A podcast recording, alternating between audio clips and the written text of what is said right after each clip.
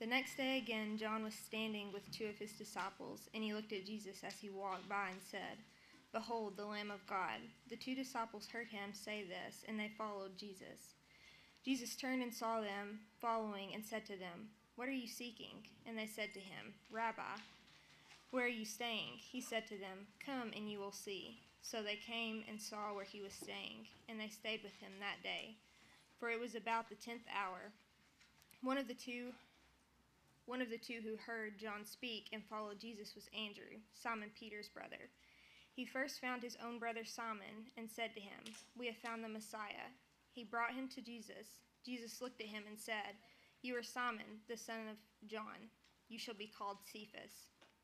The next day, Jesus decided to go to Galilee. He found Philip and said to him, Follow me. Now, Philip was from Bethsaida, the city of Andrew and Peter. Philip found Nathanael and said to him, We have found the we have found him of whom Moses in the law and also the prophets wrote, Jesus of Nazareth, the son of Joseph. Nathanael said to him, Can anything good come out of Nazareth? Philip said to him, Come and see.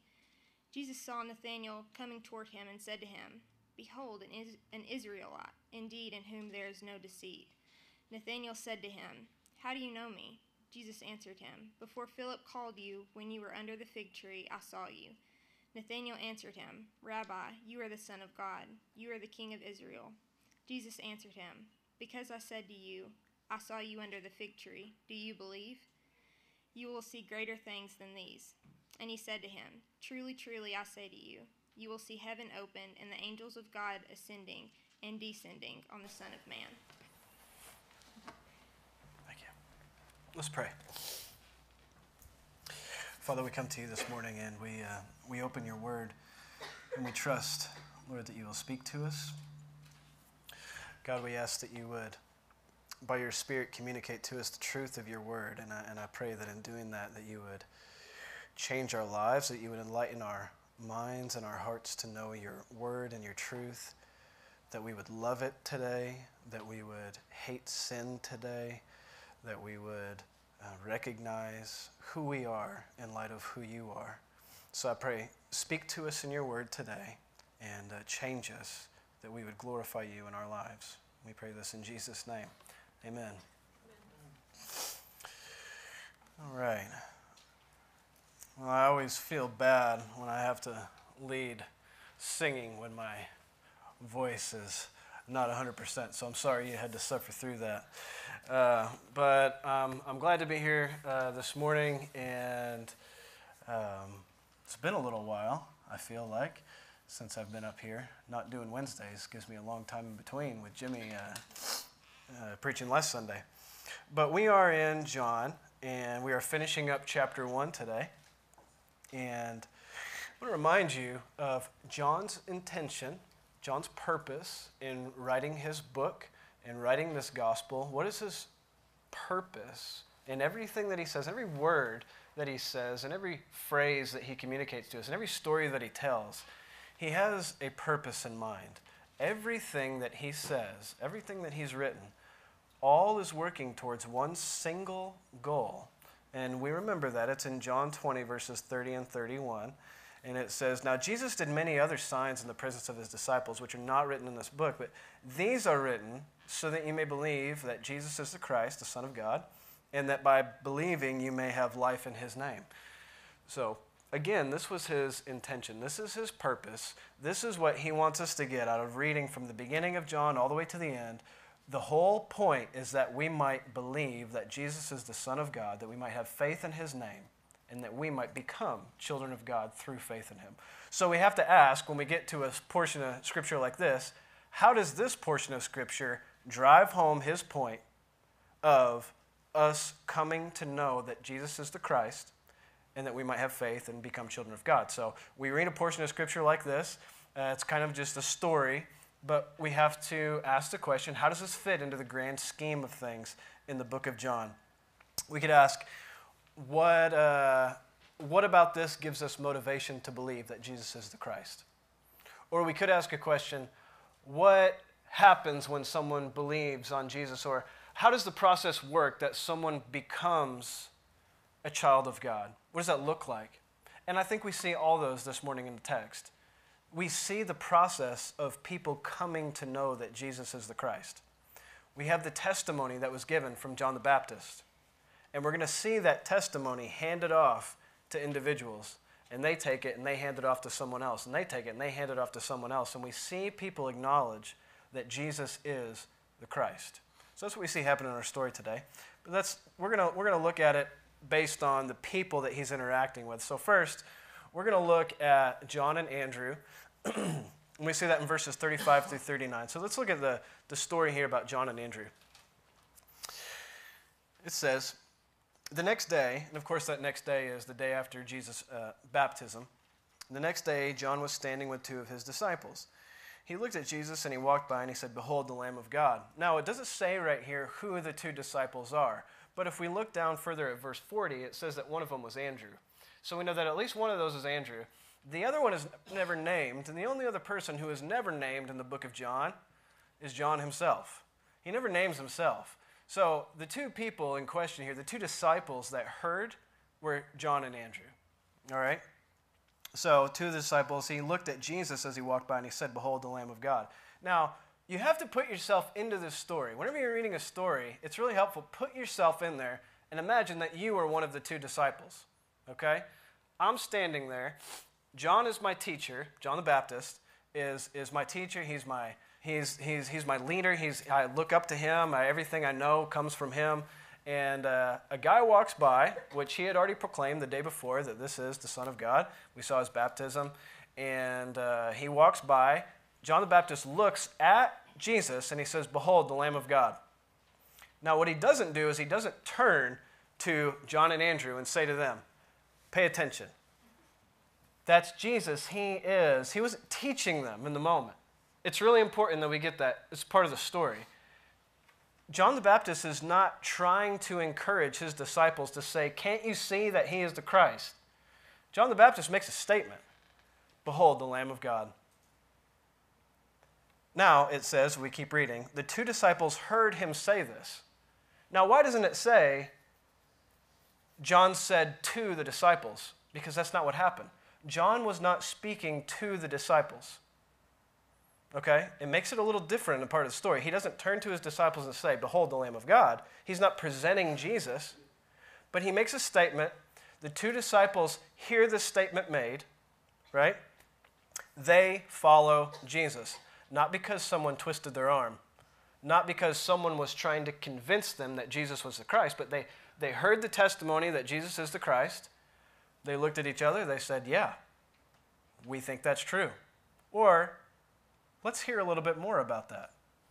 They follow Jesus. Now, when it says follow, you need to not think in the terms of take up your cross and follow me because what it literally means here is they, they, I mean, they just literally followed him. He was walking, and they walked behind him. Okay, so don't think too spiritual yet. Okay, it, it's a very practical thing. Jesus was walking by. John the Baptist says, "Behold, the Lamb of God." Uh, John and Andrew begin to walk behind him. Okay, so the two disciples they heard him say this. They followed Jesus. Thirty-eight. Jesus turned and saw them following. So Jesus is just walking.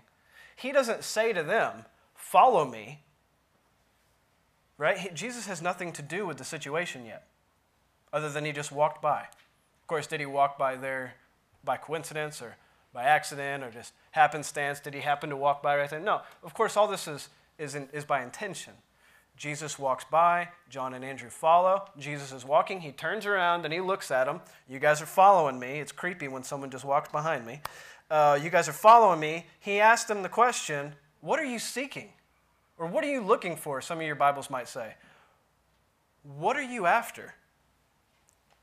They said to him, Rabbi, which means teacher, where are you staying? He said to them, Come and you will see. And they came and they saw where he was staying. They stayed with him that day, for it was about the tenth hour. I am uh, terrible at finding things. I, uh, especially if it's something I don't really want to find. Like, I, I hate taking medicine, like liquid medicine. I, I just I, I just thinking about it right now just makes me cringe. I don't like taking medicine, so uh, if ever there's a circumstance where Amanda says, you know, you probably should take this, and I go and I, I, I open the door, the cabinet or whatever, I go to look for it, and I say, I don't see it. I don't, I don't, I, it's not in there. It's not that I'm lying. I mean, I just, I look and I don't know, I don't see it. It's not, I, or maybe it's something that I'm, I'm not too concerned about actually finding, right? There are two circumstances in my life where I actually found something that I'm proud of, okay? I'm going to tell you both of those circumstances. One was when we used to have uh, sheep and goats, and uh, I was feeding them one day, had a big uh, uh bale of hay, and I was sort of, you know, taking it out of the bale. I don't know the word for that, but I was like getting it all out, and uh, and and, uh, and I was giving it to him. Well, anyway, uh, I made a big pile on the ground, and I stood up and I realized my wedding ring wasn't on my finger, and it was almost night outside. Well, I obviously wanted to find my wedding ring, and so I start looking all around. I mean, I, it, it's like the same color as my ring, right? And so I'm looking everywhere. I can't find it. Well, it gets dark outside. I go get a flashlight. I'm like, I mean, I looked for a long time for this wedding ring. Finally, I was just moving the flashlight and I saw a little, you know, just a little flicker of light because it caught my ring, you know, and I finally found it. I was proud of that. The other thing is uh, also having to do with Amanda's wedding ring. But we, uh, we were folding laundry one day we had been out all day. And Amanda, for some reason, looked down at her wedding ring and she noticed that the diamond was missing. It was just just the, uh, the little mount, you know, for it, whatever that's called. It, there's no diamond. No, we had been gone all day, and she had just noticed it, though. So, I mean, it could be anywhere. And, you know, a, a diamond is not something, that, well, we'll just replace it. You know, that's, that's probably not going to happen. Um, it's just going to be a blank ring. Uh, but uh, so anyway, I, I, really wanted to find that, and we looked forever, uh, and we were tearing the house apart. For some reason, I said, I'm just going to go look in the kitchen. I, ne- I never find anything, okay? Something needs to be found. Uh, the girls need to find something. I just, I by default say, you need to go ask mommy. I, I'm not going to be able to help you find it. I can't find anything. Um, and uh, um, anyway, I went in the I went in the kitchen. I got on my hands and knees, and I just I look. I, I, I got on my hands and knees, and I just looked, and immediately, immediately, I saw a little glint, a little light, and and I found it. Uh, even a big diamond is small, you know. And I found this diamond on the middle of our kitchen floor. It looked just like a, you know, like a piece of sand from a distance. That's how small it looked from a distance, you know, when I'm seeing it. And, and anyway, I found it. But it tends to be, at least for me, that if I want to find something, um, it really takes intention of seeking after it. And if I don't really want to find something, I'm, you know, I'm, I'm not really going to pay much attention to it. In our story, what's happening is that John and Andrew are seeking after the Christ, the Messiah. They say to him, Rabbi. Now, they already had a teacher, John the Baptist, and and when they respond to him and they say, Rabbi, they say, We had a teacher, but you are a greater teacher. We want to follow you. We want to seek after you. What are you seeking? We're seeking the Christ. Now, there's a point of application here that we really need to let sit in, and that is how intentional are we about seeking after Christ? I mean, really, in our daily lives, how intentional are we about seeking after Christ? You can be intentional about a lot of things in your life. If you seek after it, you find it. If you really, really need a job, you seek after it, you're going to find a job. You really need $100 to pay for something, you're going to figure out a way to get that money. If you really, really need something, you're going to seek after it, and you're going to, most of the time, you're going to get it. Do you want Christ? Are you seeking after him? If you're not seeking after him, you're not going to find him.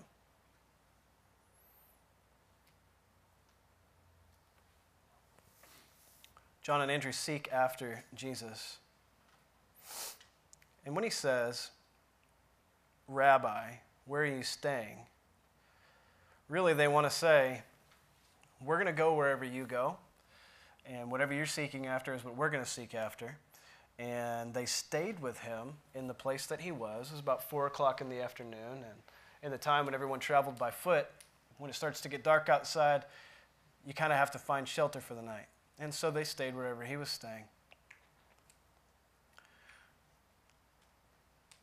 I want to move on to Simon Peter.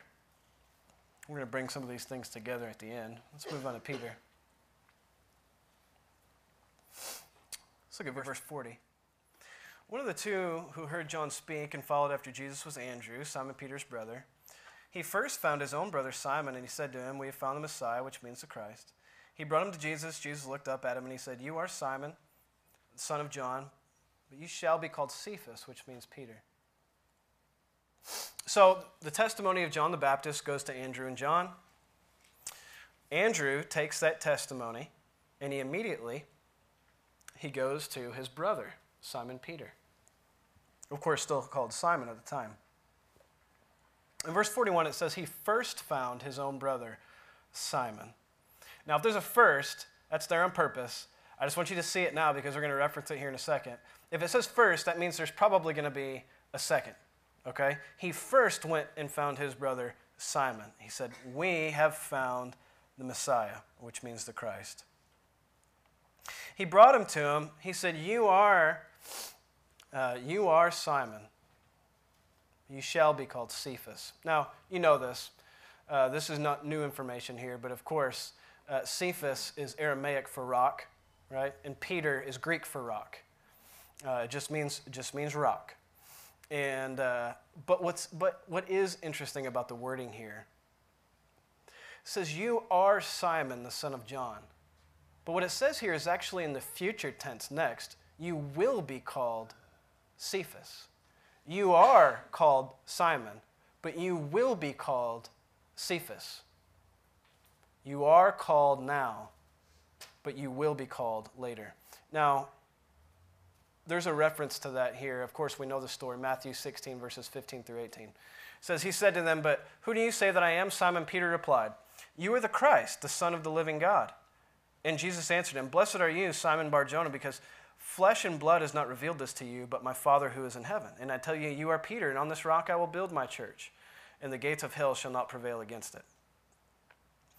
Now, we might be tempted in a situation like this to say, well, good thing for Andrew that he had the guts to go and share the gospel with his brother, Simon Peter, because if he hadn't, we'd really be missing out because we wouldn't have a bunch of scripture.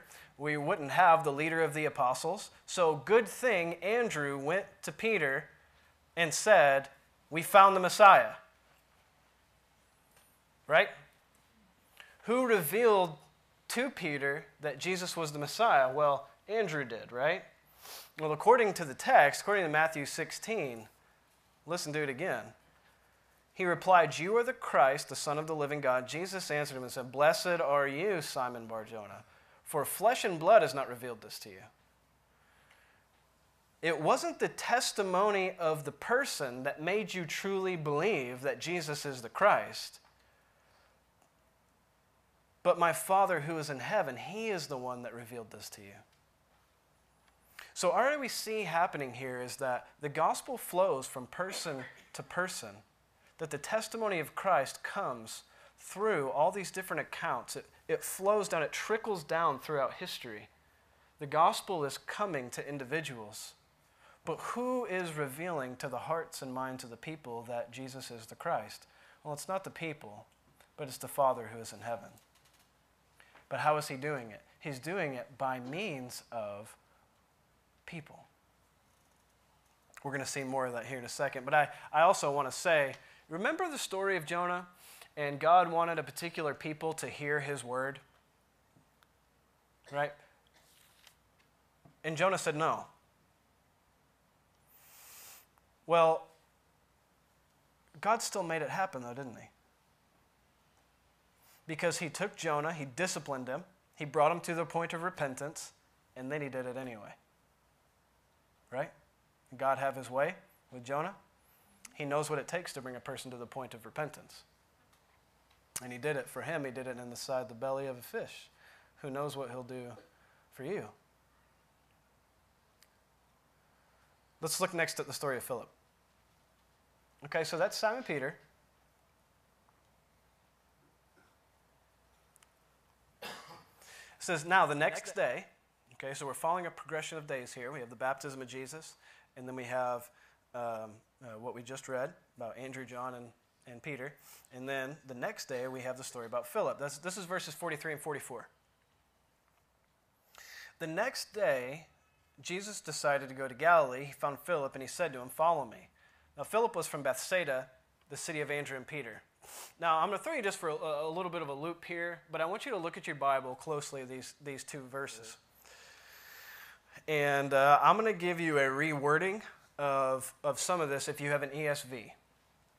If you have an ESV, if you have an NASB, um, it's going to be closer to the original wording, which helps us to make more sense of it.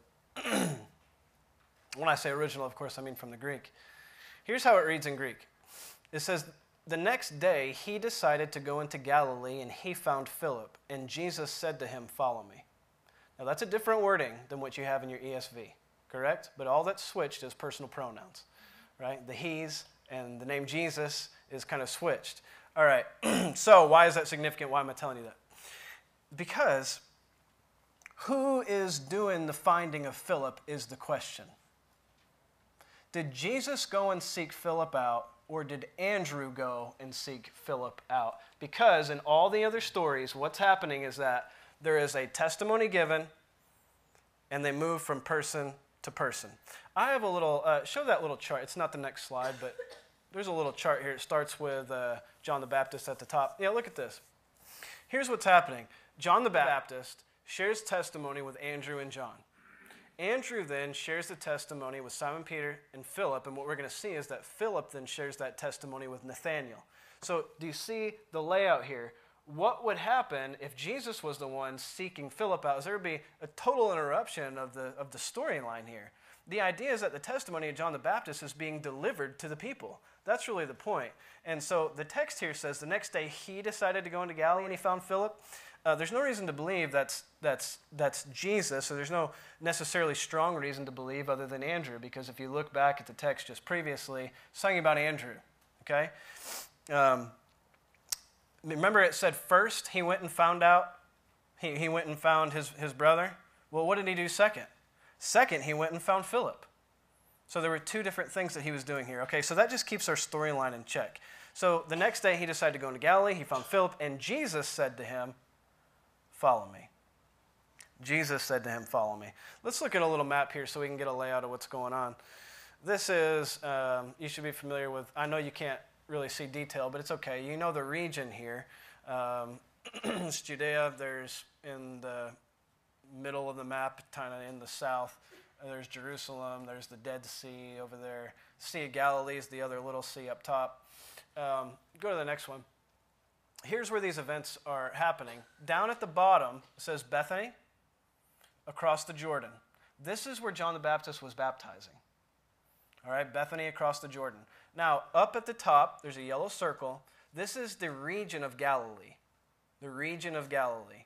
And in that region, we see a couple of cities that we know that are in this story. There's Nazareth, Cana, and Bethsaida. Bethsaida is just, just outside the, re- the region of Galilee. Okay, but it says of these people, um, of several of them, that they were from Bethsaida. So you see how far north that is. Um, into the region of Galilee is about 60 miles. So they were all down, being baptized, uh, where the baptism of John was taking place, down Bethany across the Jordan. And then they decided to travel north 60 miles into the region of Galilee. And uh, uh, a pretty good hike, 60 miles by foot, if you can imagine that. so that's what they decided to do that day. Um, so that gives you an idea of where everybody's at. So they found Philip. Philip was at the same place as Andrew and Peter. They went to seek him out. Now, the next thing that's significant here that I really want you to see in these stories is that there is a relationship in each one of these connections. When we see, now put that one up, that's why I had it there, that little chart. now I want you to see that in each one of these, there is a connection, there's a relationship already had. John the Baptist had a relationship with Andrew and John, they were his disciples. Next, Andrew had a relationship with Simon, right? Obviously, he's his brother. He also had a relationship with Philip. That's why he went into Galilee to find him. He didn't go into Galilee and just find a random individual. Hey, I'm here. There's, okay, who are you? Well, my name's Philip. Hey, Philip, I found the Christ. He already knew Philip. He went to the people who were most significant in his life and he said, We found the Christ. We found the Messiah. And what do they say? Really? Why? Because they trusted them. They trusted them. They trusted their word. And they believed. And then they're taken immediately over to Jesus. All right? So, uh, Jesus said to Philip, Follow me. Now, Philip was from Bethsaida, the city of Andrew and Peter. So that's how Andrew knew him because they were, they were from the same city, right? They were from the same city originally. Okay? So, excuse me. I'm sorry, that sounds gross. Though God is sovereign over salvation, of course we know that, God alone saves, He uses ordinary means to accomplish His purposes of salvation. I want to remind you that in Romans chapter 10, verses 14 through 17, just listen to this. This is, again, this is a passage you know, but I just want you to listen. How then will they call on him in whom they have not believed? How are they to believe in him of whom they have never heard? How are they to hear without someone preaching? And how are they to preach unless they are sent? As it is written, How beautiful are the feet of those who preach the good news, but they have not all obeyed the gospel. For as Isaiah says, Lord, who has believed what he has heard from us? So faith comes from hearing, and hearing through the word of Christ. Faith comes through hearing. How do people come to have faith in Christ? By an ordinary means of hearing the gospel preached from someone who preaches to them. God uses people to deliver his message. Didn't God use people to deliver his message to us in the scriptures? God uses people today, he uses you. He uses the relationships that you have in this life. How did you come to know Christ? Was there a relationship involved? Was there someone in your life that you had a relationship with? Now, looking at this map here, replace John the Baptist with your name. The question is Is there anybody under that tree? Where you heard the testimony of Christ, and so you shared it with this person, and then they shared it with someone else, and then they shared it with someone else. Is there a tree underneath your name? Or have you made yourself a dead end?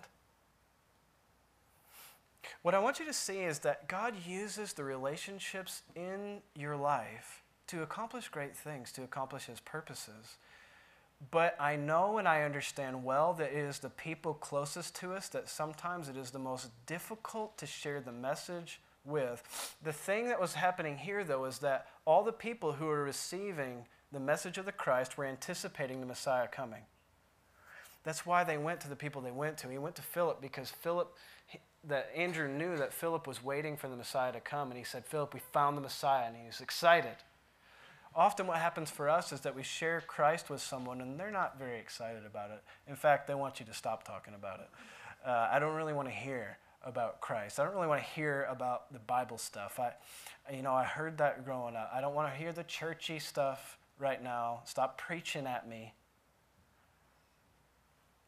But God uses these relationships and I want you just to stay strong in your relationships because you really, honestly, you never know the impact that you're having on someone's life. Even if you're not seeing it right now, you may be having an impact on someone's life. I've heard stories about how there's just relationships matter in your life. And I want you to remember that. There might be a specific event, there might not be. It might be something that happens after you're gone. But what is that to you? What does that matter? You want some kind of satisfaction for it? Sometimes you don't get it, right? But relationships matter in this life. Are you sharing Christ with those people in your influence? Is there some kind of tree that follows underneath you of those people who you have shared Christ with? Is there a desire for those closest to you that they might know Christ? Now, these are really basic, simple questions. But sometimes the really simple questions get lost in the more complicated questions. Maybe it's easier to debate deeper levels of theology than it is to ask a very simple question as far as are you sharing Christ in your relationships? Isn't that a much more simple question? And we can ask the other questions too, and you know what? We do very often. I think we're good about asking the deep questions too, but you know, let's consider that question today. It's a very simple question. It's a difficult question to follow through. Let's look and see what happens to Nathanael.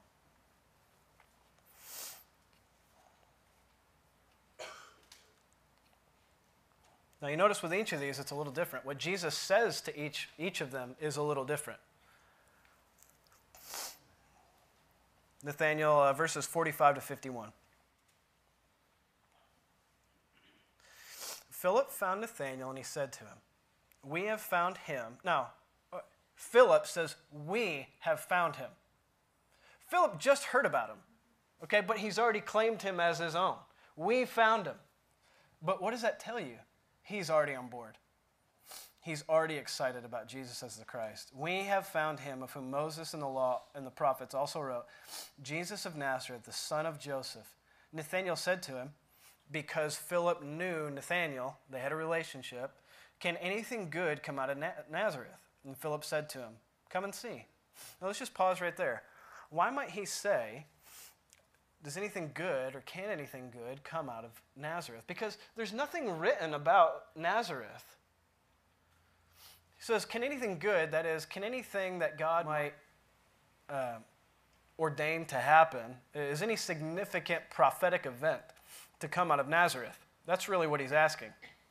And the answer to them is, Well, come and find out, I guess, because that's where he's from.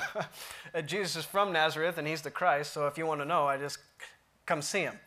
Um, but that's what he's asking. Can anything good come out of Nazareth? Uh, is any significant event in God's timeline going to happen in Nazareth? And, and, evidently the answer is yes, it is. Um, Nathanael said to him, Can anything good come out of Nazareth? Philip said to him, Come and see. Verse 47 Jesus saw Nathanael coming toward him, and he said, Behold, an Israelite, indeed, in, whom there is no deceit. And Nathanael said to him, How do you know me? And Jesus answered him, Before Philip called you, when you were under the fig tree, I saw you. Nathanael said to him, Rabbi, you are the Son of God. You are the King of Israel. And Jesus answered him, Because I said to you, I saw you under the fig tree, do you believe? You will see greater things than these. Let's stop right there. Let's, let's talk about this fig tree situation. I'm going to give you three, these are pretty short three different ways that people view this fig tree incident, okay? Because this is an interesting story, isn't it? Uh, the guy comes up, Nathanael comes up to Jesus, meets him for the first time. Jesus says, Behold, an Israelite in whom there's no deceit. Nathanael, instead of saying no, he says, How do you know me? And Jesus says, before, before Philip called you, when you were under the fig tree, I saw you. That was enough information. That right there. He didn't have to say anything else. That enough. That was enough for him to say, You are the Son of God. Okay, so that was a significant event. Whatever happened under that fig tree obviously was very significant that Jesus knew about it. Okay, so first option for what exactly happened is that uh, Nathanael actually saw a vision. Some people believe that. That Jesus fulfilled his revelation as the Messiah, that Nathanael was under a fig tree. He had a vision of the Messiah. Jesus says, however, I saw you, not you saw me. So I'm going to say that's probably really not what happened, but I just want to throw that out there. Some people think that. I don't really think that's the case. All right, these next two, though, are plausible. Second thing is that it was obviously just a proof of Jesus' identity that Jesus saw him praying and meditating under a fig tree. That Nathanael was sitting under a fig tree, he was praying, meditating over the Word of God, he was alone with God, and Jesus says, I was there with you. And possibly he was meditating over passages of Scripture that had to deal with the Messiah. And uh, Jesus says, I was there, I saw you. And who can know prayers that we speak in quiet or when we know that we're alone? Would that be convincing to you? It would be to me. But third, here, there was a symbol of Jesus' identity. Jesus knew that he had a desire for the Messiah. And there is a lot about fig trees in the Old Testament if you go and you start to look. What does a fig tree have to do with anything? 1 Kings chapter 4 verse 25. Judah and Israel lived in safety from Dan even to Beersheba, every man under his vine and under his fig tree all the days of Solomon. And so to them, sitting underneath a fig tree was to have peace and security and rest and all is well. If you can sit underneath a fig tree, that says for you and for your nation, all is good, right?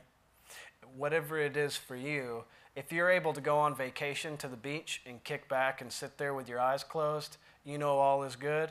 Well, the same thing for them with fig trees in their land. Because if there was war and whatever else happening, uh, famine, if there was drought, whatever it might be, they wouldn't be kicking it back under a fig tree. So when we see a fig tree mentioned, uh, it has to do with peace and security. Now, here's what brings the Messiah and the fig tree together Zechariah 3, verses 8 through 10. Hear now, O Joshua, the high priest, you and your friends who sit before you, for they are men who are assigned. Behold, I will bring my servant, the branch, capital B, the branch. For behold, on the stone that I have set before Joshua, a single stone with seven eyes, I will engrave in its description, declares the Lord of hosts. I will remove the iniquity of this land in a single day. Of course, we know what event that was. In that day, declares the Lord of hosts, in the day when sin is removed, every one of you will invite his neighbor to come under his vine and under his fig tree. So, really, either one of those situations is okay. He was sitting, he was praying under his, under his fig tree. Jesus was there with him he knew that he was contemplating the passages about the Messiah. Maybe he was even contemplating this passage from Zechariah. And Jesus said, I am the fulfillment of that. And so he knew. Let's look at the last verse. Verse 51. He said to him, Truly, truly, I say to you, you will see heaven open, the angels of God descending and descending on the Son of Man. Now, what did he say just before? He said, um, because I said to you, I saw you under the fig tree, do you believe? You're going to see greater things than these. And then what is the greater thing that he's going to see? He's going to see heaven open and the angels of God ascending and descending on the Son, the son of Man. Now, excuse me.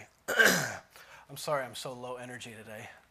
Not that I'm normally high energy, I'm just especially low energy today, so I apologize for that. uh, verse 51, he said to him, that is, he said to Nathanael, Truly, truly, I say to you all. Okay, so he said to Nathanael, I say to all of you, you all will see heaven open. So this wasn't something specific to Nathanael, that Nathanael was going to see heaven open. It was, it was to everybody, but he was speaking to Nathanael. Okay? I say to all of you that you will all see heaven open, the angels of God ascending and descending on the Son of Man. Now, you know that this is a reference to Jacob's ladder. Everybody knows that. Um, he dreamed a dream, Genesis 28 12. He dreamed, and behold, there was a ladder set up on the earth. The top of it reached to the heavens, and behold, the angels of God were ascending and descending on it. We kind of remember that story. Um, at the end of that passage, again, that's in Genesis 28, when Jacob awoke from his sleep after seeing this vision of a ladder reaching from earth all the way up to heaven, there were angels of God going back and forth on it.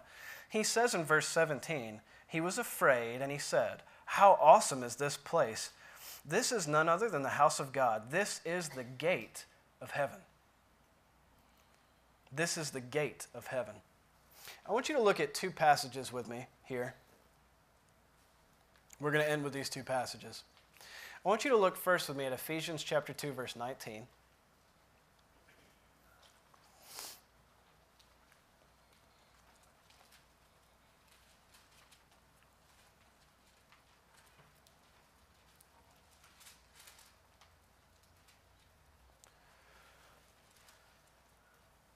It says,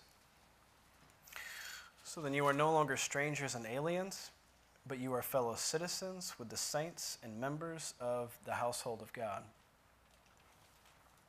You are no longer strangers and aliens, but fellow citizens of the household of God. How is it that we can have a connection with the household of God that is a spiritual house? Questions answered in um,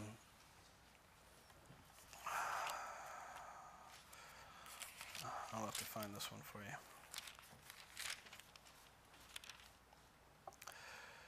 1 Timothy 2 5. Thank you. 1 Timothy 2 5.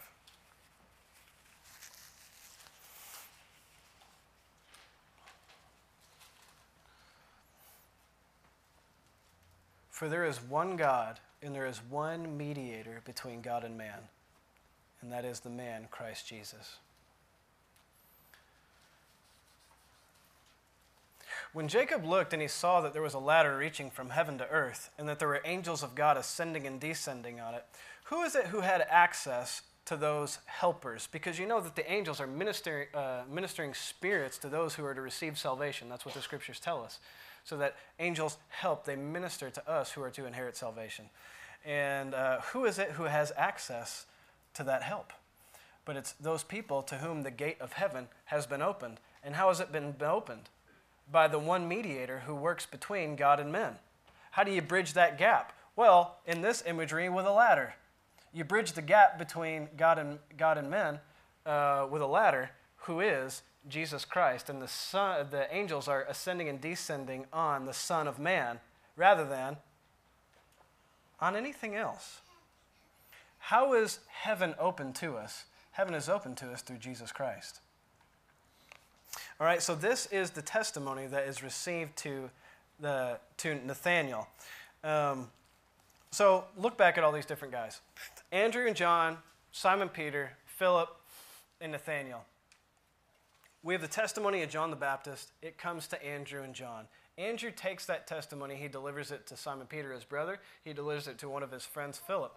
Philip then takes that testimony and he delivers it to his friend, Nathanael. They all have their own experience of coming and meeting Christ. They all have their own experience of recognizing that Jesus is the Christ, and it's done through relationships, it's done through word transmission from mouth to mouth, from person to person. Sometimes we get into a situation to where we believe that God is just going to do what he wants to do, so I might as well not do anything. God is going to do what He wants to do, so I'm going to kick back and do what I want to do while He does what He wants to do. Or you might think, God can't use me to do anything. God won't use me. God's not using me to do anything.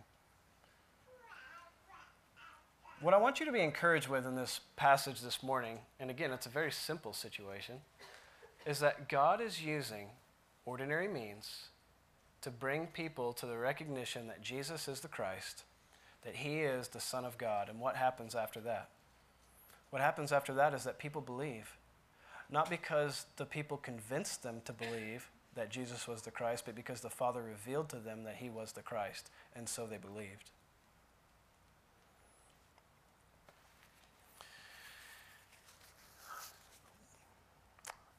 I'm going to read one last passage here. Matthew 4 18 through 22. While walking by the Sea of Galilee, he saw two brothers. That is, Jesus saw two brothers. The brothers were Simon, who is called Peter, and Andrew, his brother, casting their nets into the sea, for they were fishermen. Now, this story we remember really well. This happened after the story we just read.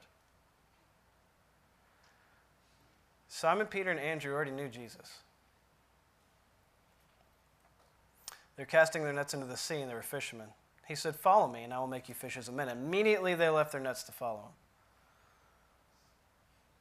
And going on from there, he saw two brothers, James, uh, the son of Zebedee, and John, his brother. Now, John also already knew. Do you think that John possibly shared the gospel with his brother?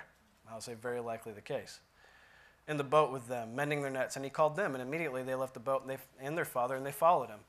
Now, I was always told that this was the initial call of the disciples. But in reality, it's not. It's, they already knew that Jesus was the Christ, they had already talked to him. They had already had a relationship with him, but they went about their business. And then when it was time for them to go on mission, Jesus called them and they immediately left everything. I want to encourage you this morning that the transformation of a believer's life is not instantaneous. Sometimes we read a story like this and we think, man, they had it all together. Jesus said, Follow me. They left everything and they followed him right away. Right? Well, that's not really what happened.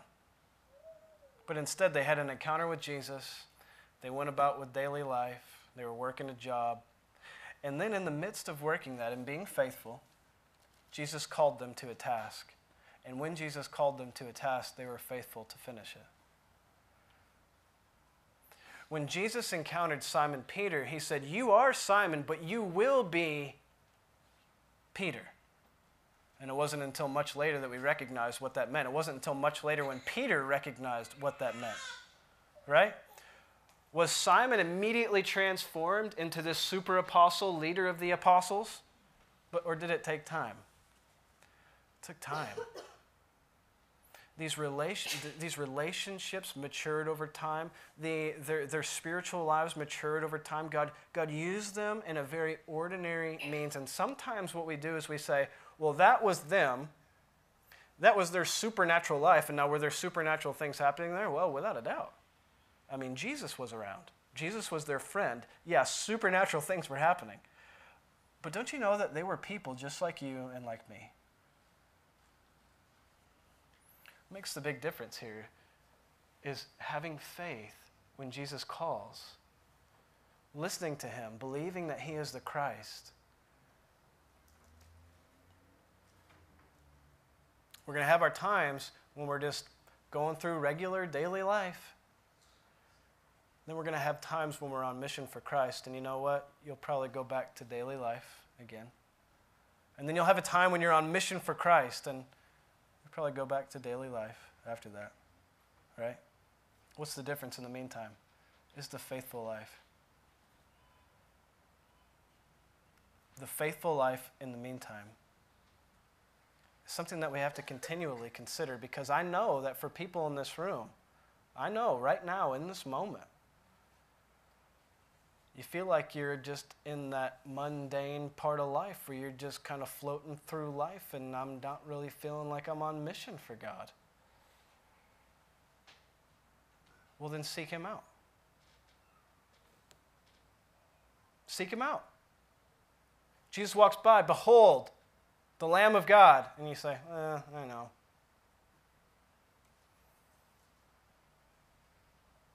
I'm not too worried about that today. I, I actually don't feel very good today. I'll worry about that maybe tomorrow if he walks by. But I'm not too concerned about it today. That's the way we seek Jesus out most days. Jesus said to the first two, John and Andrew, What are you seeking? I'm seeking the Christ. I'm going to follow him out. I want to encourage you to seek Christ today. Seek Christ in your relationships. Seek Christ in your work, in your mundane work. Seek Christ in everything that you're doing. And listen for his voice to speak to you. It's been said, and I think it's been said very well. If you want to hear God speak to you, read his word. Now, if you want to hear God speak audibly, then read the Bible out loud. I think that's a great, great way for us to approach that. You feel like God's not speaking to you, God's not calling you, God's not saying anything to you, then read His Word. Seek Him out. Okay?